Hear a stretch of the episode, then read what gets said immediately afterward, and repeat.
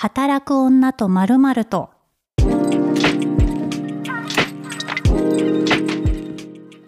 こんにちは、小沢彩です。このポッドキャスト番組、働く女とまるまるとは、毎回働く女性をゲストに迎えた約30分のトークプログラムとなっています。今回のテーマは、大人になってからの友達の作り方について。ゲストは前回に引き続き、私定時で帰りますなどのヒット作で知られる小説家の明野かえる子さんです。明野さんと私はゆるくつながってるざっくり友達みたいな、仕事もするがみたいな不思議な関係ですよね。そうですね。最初確か小沢さんがフォローしてくださって、はい、ツイッターを確か、小沢さんがフォローしてくださってプロフィールを見て、あ、なんか編集者さんでライティングしてるのに会社を立ち上げてるっていうのが面白くて、私もフォロー返した気がしますね。そうなんですかね。そう、なんかその時社記を確か小沢さんが作ってらして、はい、で一人で立ち上げてるのに、はい、社記を作ってるっていうのが面白くてでもなんかわかる、社記作りたくなるよねっていうふうに思ってフォロー、はい、多分その他の記事も見たりしてフォローしたんだと思います、はいね、あ、そう、私今編集者なんですけど、はい、ピース株式会社っていう会社をやってます。もうツイッターにあんまり仕事したことつぶやいてなくて、私、はい、本当にしょうもない日々のオタク活動とか、育児の話くらいしかつぶやいてなくて、なんかリプをくださったのかリプをしたのかで交流が緩く明野さんと始まり、覚えてないですね。覚えてないですよね。覚えてないけど、ただ、小沢さんが、はい、スペースをされていて、ツイッタースペース、ツイッターでスペースをされていて、はい、寝る前にちょっとだけとか、はい、他の方は結構スペースやるっていうと結構気合を入れて、これを喋るみたいな感じだったのが、はい、小沢さんがなんか寝る前とか、まあ、深夜で起きてる人とだけ話すとかっていうちょっとしたコーナーみたいなのをやっててでそれで気軽に入ってたら、小沢さんがずっとヨックモックの話をしてたんですよね。そう、ヨックモックが好きすぎて、そう、ヨックモックへの愛を語ってたんですよ。確か会社員だった頃は安定供給されていたヨックモックが大切さをフリーランスになって知った、大切さと愛しさを失って初めて、はい、フリーランスになるとヨックモックが入ってこなくなるっていう、はい、ヨックモックがいかに素晴らしいお菓子だったかっていうのを再確認しましたっていう話をずっとスペースで話されていて結構長尺でヨックモックの話をしてた時に、はい、なんか明野さんが思い出した、今まさに小説でヨックモックの下りを書こうとしていたので驚きましたみたいな反応をくださったのかな。確かそうかもしれませんね。はい、私もなんか小説で、会社員小説の中でパッとヨックモックが出てきて、はい、でなんかやっぱ会社員の潜在意識というか会社員生活に常にそばにいる存在だなっていうのを再認識したのが、その再認識させられたのが面白かったんですよねきっとね。そう、だからヨックモックフレンズですよ我ら。そうですね。でよ、だ小沢さんがその時にヨックモックの青山本店にカフェがあるんですよね、はい、でそこではヨックモックの専用皿があると、すごい細い、はいはい、ヨックモックのシガールを乗せるための皿があるっていうのをツイートされてて、それもなんか面白くて、はい、マジかと思ってその時になんかあれ、じゃあヨックモックの青山本店のブルーリクラウンジ行きましょう、お茶しましょうって言って、でなんか誘い合って行ったんでしたっけ。小沢さんがなんか今月はなんかツイッターのフォロワーさんで会ったことない人になんか会いまくるみたいなことをおっしゃってて、はい、あ、言ってたんだっけ。そうそんなで私が、はい、じゃあこの機会しかないと思ってでもそれ多分明野さんしか会ってないですよね本当にそうでもやっぱりこう、それで初めてお会いした時に、はい、明野さんがそうやって、明野さんって私より多分ちょっと年上じゃないですか。ちょっと、うん、そうですね、5歳ぐらい年上そうかなって、はい、なんか年下を誘いづらい自分からは、すごくその時に自己開示をしてくださって、はい、だから小沢さんみたいにこう扉開けっぱなしみたいなタイプの方が行きやすいみたいなお話をされてたかなって思うんですけど。そうですね、なんかまあ小沢さん編集者さんだからもともと扉を開け気味な方だとは思うんですけれども、はい、あらゆる世代とか職種の方に対して。でもなんかやっぱだんだんアラフォーになってきて、はい、なかなかこうね、こちらのカメラの自分から向いてるカメラには若者がいっぱい映ってるけど、インカメラにした途端にちょっと重たい中年が映ってるっていうことに気づき始めていやいや、前お世話になった美容師さんが心にインカメラ機能を持ってって言ってたんですけど常にその自分の見てる世界を一回カメラを逆に回した時に自分がどう見えてるかっていうのが大事っていう、はい、そう、それでなんかそういうことにアラフォーで気づき始めて、もしかしたらみんな気を使ってる私にみたいな過剰にそれを秋野さんが恐れてたんですよ。こう小沢さんは年下だから私に気を使ってるんじゃないかっていうのと、うん、年上は誘われてもはしゃいじゃいけないって思ってって言われて、それは今までは私は結構年上の人に、はい、割とこっちからガンガン行くタイプではあるんですけども、うん、はい、でも年下にはいけないなってずっと思っていて、はい、なので向こうからアクションがあった時にお答えするみたいな、うん、でこの前別の編集者さんが、はい、すごく大御所の作家さんから相談したいことがあったらいつでも来てねって言われたんですよ。その人は私より年下なんですけど、でもなかなか相談することがないから行きづらいですよねって言ってて、はい、いや違う、それは相談することがあったら来てねっていうのはこっちからは言えないけどあなたから来てくれってことだと思うよっていう話をして今すぐ行けみたいな話をしたんですけど、そう年下の方からすると、その編集さんからするとすごくもう有名な方だから、うん、はい、まさかそんなおいそれとした相談では言ってはいけない、うん、って彼女は思ってるけど、はい、もっと普通に最近仕事が面白くないとかちょっとしたことでいいと思うみたいなことを言って、すごい小沢さんとお会いするときにめちゃめちゃ緊張していたっていうのを覚えてます。なんかやっぱ年長者だし、はい、わーって私おしゃべりだからずっと私が一方的にしゃべり、なんか無料カウンセラーをさせてしまう可能性があると思ってで事前に雑談力っていう本を読んで勉強か、そうキャッチボールをしなきゃいけないっていうのを、はい、会う直前15分ぐらい前まで Kindle で雑談力の本を読んででこんにちはって言ってこう行ったっていう、そんなドラマが、でもなんかこうなんだろう、私も年下を誘うときは夜の飲みとかいきなりもうダメだなっていうのとか思っちゃったりとか、ダメなわけじゃないと思うんですけど、うん、特にうっすら仕事で絡んでる方とかだと怖いかな私のことって思ったりとか、うん、基本昼間のお茶にしたり、なんかマックス2時間で切り上げられるようなこと、そうですね、年長者側から時間を考えてしまいますよね時間を考える提案してるかも、うん、でもなんてことないことで結構友達になれたりとかするし、大人になってからの友達の作り方ってなんかすごいコンテンツとして強いんですよ。なるほど。ネット記事とかも、うん、みんな友達に悩んでるし、そっか、そうやっぱり学生の時とかって属性だったりとか、うん、属性って言い方よくないけどコミュニティ化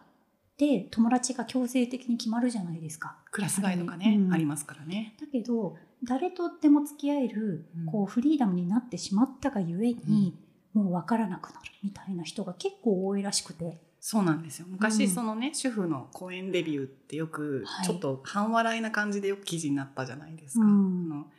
子供ができて会社辞めて、はい、公園に行ってそこで友達作らなきゃみたいな、はい、でね、結構友達なんか無理に作んなくていいじゃないかみたいな論調のがあったりして、はい、でもやっぱあれはやっぱ必要なライフハックというか、こうちゃんとネットワークを作らないと情報も入ってこないし、うん、はい、ちゃんとやらなきゃいけないことだったんだなって、自分がフリーランスになって、うん、クラス替え部署移動がなくなっちゃってからはすごく思いますね。小沢さんはどうやって新しい友達を作ってるんですか？なんか私は昔から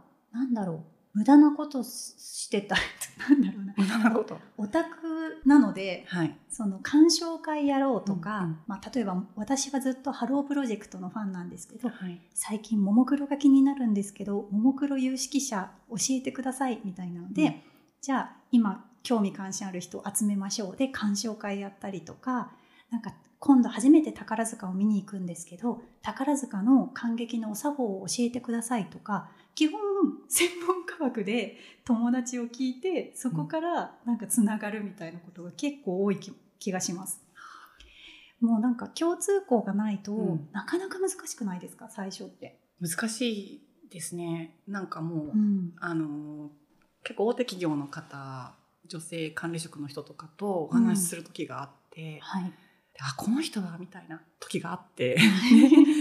友達になってくれませんかって言いたいけど、はい、どうやって言えばいいんだろうみたいな友達になってくださいって言ってくる人怖いですよね。でしょ怖いから怖いけど、はい、でもじゃあそのじりじり近寄ってくるのも怖いし、はい、なんかでもそれがなんか本当になんだろうバスの中で毎日出会う他校のなんか女子高生とか男子、はい、とどうやったらお近づきになれるのかなみたいなことを今更思ってるみたいな、なんかいいタイミングで、はい、自然に仲良くなれたらいいなって思いつつ、う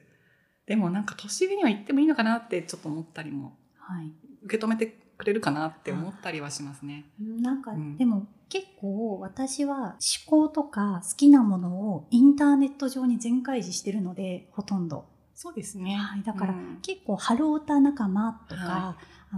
いろんな人から質問されるし、今度小沢さんこれ教えてくださいもあるし、うん、逆に私が図鑑やばい、花組やばいみたいなことを言うと、なんかどの順でコンテンツを追ったらいいか伝授しましょうみたいな人が現れたりとかしてでその人がやっぱ面倒見いいお宅に一人つながると、はい、なんかお茶会みたいなのが催されて、なんか一回その宝塚オタクのアイドルさんにインタビューするっていう機会があった時に、はいまあ、私宝塚初心者だから、うん、なんか言っちゃいけないこととか言わないようにタブーを教えてくれとか、こういう流れを教えてくださいっていうふうに聞いたんですよ。そしたらもうその編集者さんがもう分かりましたって、お茶会をしましょうって言ってお茶会をしましょう4人の図鑑をたとお茶をするっていう会ができたりとか、はいはいうん、なんかそこで不思議ななんかご縁というか、その後感激も行きましたし、うん、なんか不思議ななんか縁につながったりとか、うん、ジャニーズとかでもそれやりましたし、はい、BE:FIRST でもやりましたし、なんかいろんなジャンルでジャンル区切りで人がこうつながることが多いのかなですね。趣味がね、うん、あると強いですよね、はいうん、そうなかなか趣味がないからな私は。でもやっぱり推し活ブームとかがこれだけもてはやされてるのって、うんうん、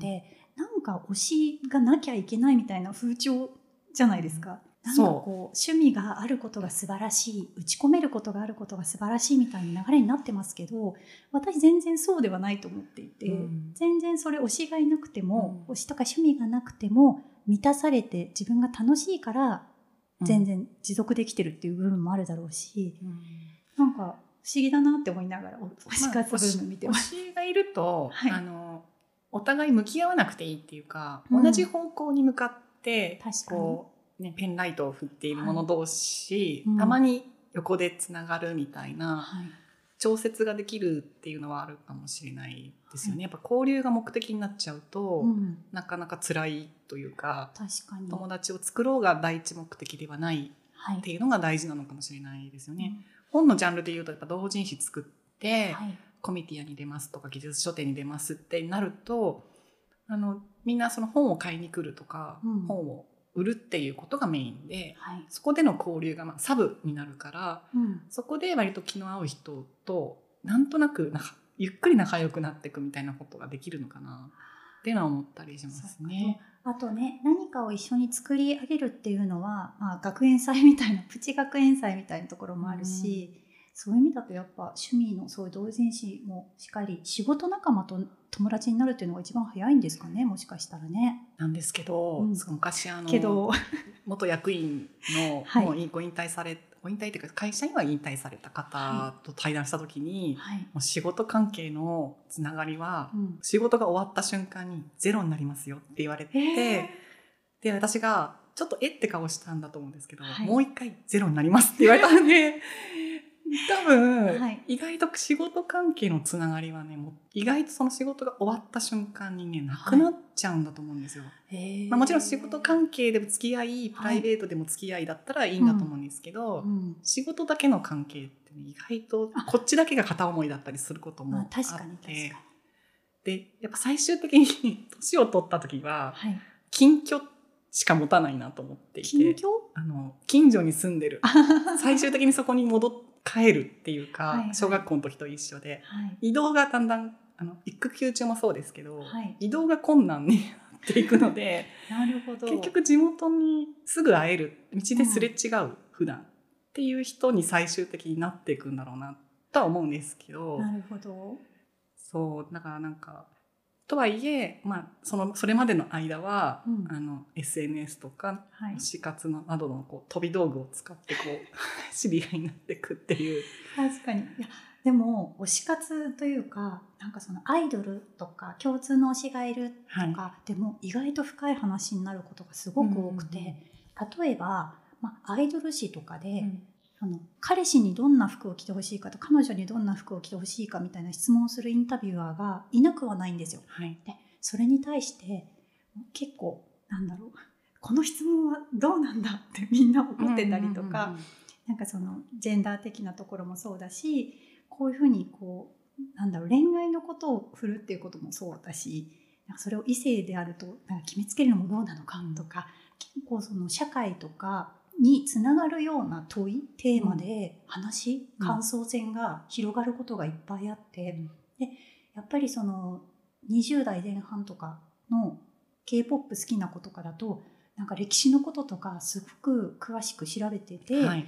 こういうこの発言はちょっと良くないから事務所が教育してあげてほしいとか、うん、すごく勉強されてる方が多いので、はい、なんかこちらもどんどんその興味関心のだったりとか、うん、あ、足りてないなっていう知識とかがすごくこう広がっていくなっていうのがあって、はい、なんかそれってすごくいい関係性なのかもって、うん、改めてなんか感謝するようになりました。なんかやっぱ会社内とか仕事関係だと、うん、やっぱそこまで踏み込まないようにするじゃないですか、はい、まあ、政治の話であったりとか宗教の話であったりとか、ここまでってやめとこうっていうのは無意識のうちにあったりするけど、はい、あとエンターテインメントとか、はい、そういう趣味とかそういうのを媒介にすると割とその柔らかい話、はい、ご自身の中の深いところで思ってることが出てきやすいなと思っていて、うん、なので、まあ、読書を趣味にする人たちも、はい、結局その本を語りつつ自分を語ってるみたいなところがね、ありますよね。推しを語りつつ自分を語ってるみたいな、うんうん、そういうところで、あ、こういう人なんだっていうことを知れると割と友達としてのターゲットオンがしやすいというかターゲットオンしやすいかしにくいかで判断するのやめてください。怖いまあターゲットオンっていうか、なんとなくゆるく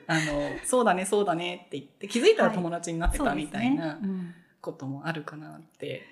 思ったりはしますよね、はいはい、でもこの我々もだってそうですよね。ヨックモックもそうじゃないですか、はい、ヨックモックの話がしたいっていうのもあるんですけど、こうロックモックをオフィスの隅でかじってたあの頃の私みたいなとこから開示が始まってるわけじゃないですか。そうですね、共通のなんだろう、思い出、はい、思い出じゃないかな、うん、で結局その私はフリーランスというか自営業で編集者をしていて、で秋野さんもお仕事作家をされているってことで、はい、まあ、共通項もあるし、なんかそのヨックモックっていうのが最初の入り口なんだけど、はい、結構いろんな開示がしやすい土壌があったっていうのはありますよね。そうですね、あとやっぱ、うん、ツイッターとノート、小沢さんもされてるけど、うん、はい、っていうので割とその結構長い間小沢さんの書いたものを一方的に読むっていう時間とかもあるじゃないですか、はい、SNS って、はい、そのご本人と会う前に書かれたもの、はい、こういうふうに思ってます、はい、こういうのが嫌いです、うん、みたいなのを結構長めにこう取る時間があったからこそっていうのもあるかなって、うんうん、確かに最近そのオタク仲間のお膳立て、まあ、この子とこの子すごく仲良くなれると思うよみたいな、まあ、いわゆるナコードみたいなオタクのつながりか、はい、そのツイッターだったりとかうっすら同業者でそういえば会ったことないみたいな人と仲良くなるっていうケースが多いんですけど、はい、なんかもはや最初の雑談から背景が見えない人と何喋っていいかわからないっていうのがあります。そうですよね、難しい。やっぱりしばらくフォローして、はい、しばらくロムるっていう時間がありますよね、はい、平安貴族みたいだなと思ってしばらく見つめるところからミスの向こうを見るところから文の何気ない季節のやり取りをしつつ、あ、この人とは合うなみたいな、なんかこう文に結んであるなんか葉っぱとかもいいなみたいなところからようやく会いましょうってなるみたいな、はい、現代の方がなんか割と平安っぽいっていうかありますね。でも確かにオタクだから仲良くなれるっていうよりは、うん、なんだろう、推し方の作法みたいなのが価値観が合ってる、うん、推し方の作法、はい、なんだろう、他の運営の悪口は絶対言わないとか、はいはい、なんかオープンな部分でその容姿について言及しないとか、はい、なんか自分の中のマイルールがすごくあってで、なんかでもちょっとこれはみんなと語りたいみたいな時は、うん、まあ、クローズドな部分でやり取りしてるんですけど、はい、なんかこうそうですね、共通の趣味っていうよりは推しを媒介としたなんかそうですね、うん、見えると仲良くなりやすいのかなって。あと人によって、はい、自分と全然合わない人とは、はい、意見が合わない人とは付き合いたくないっていう方もいるじゃないですか、うん、きっちりゾーニングしたいっていう、はい、うん、私はと逆で違う方が心地いいっていうのがあって、だから小沢さんも結構私が何か言うとそれ違いますよってすごい言うじゃないですか。結構はっきり言うんですよね。なんかここでそうですね、秋野さんの言う通りですねってなっちゃうとなんかもうちょっと違う、なんかあまりこうガッてこう自分を出せないから、はい、なんか全部受け止めてもらえちゃうとちょっとね、はい、対等じゃなくなっちゃうから、なんか割と私も編集者さんも友達も割とこう普通に私の話を遮り否定し違いますよって言ってくる人となんかが好きなところはありますよね。なんか人によると思うんですけど、うん、なんかもう社会人になるとそこまで怒られることないし、うん、まあ、怒ってるわけじゃないんだけど、なんかこう訂正してもらえること自体がありがたいなって思うので、うん、なんか意見が食い違った時に、まあ、いきなりツイッターで違いますって言われたらびっくりしますけどなんか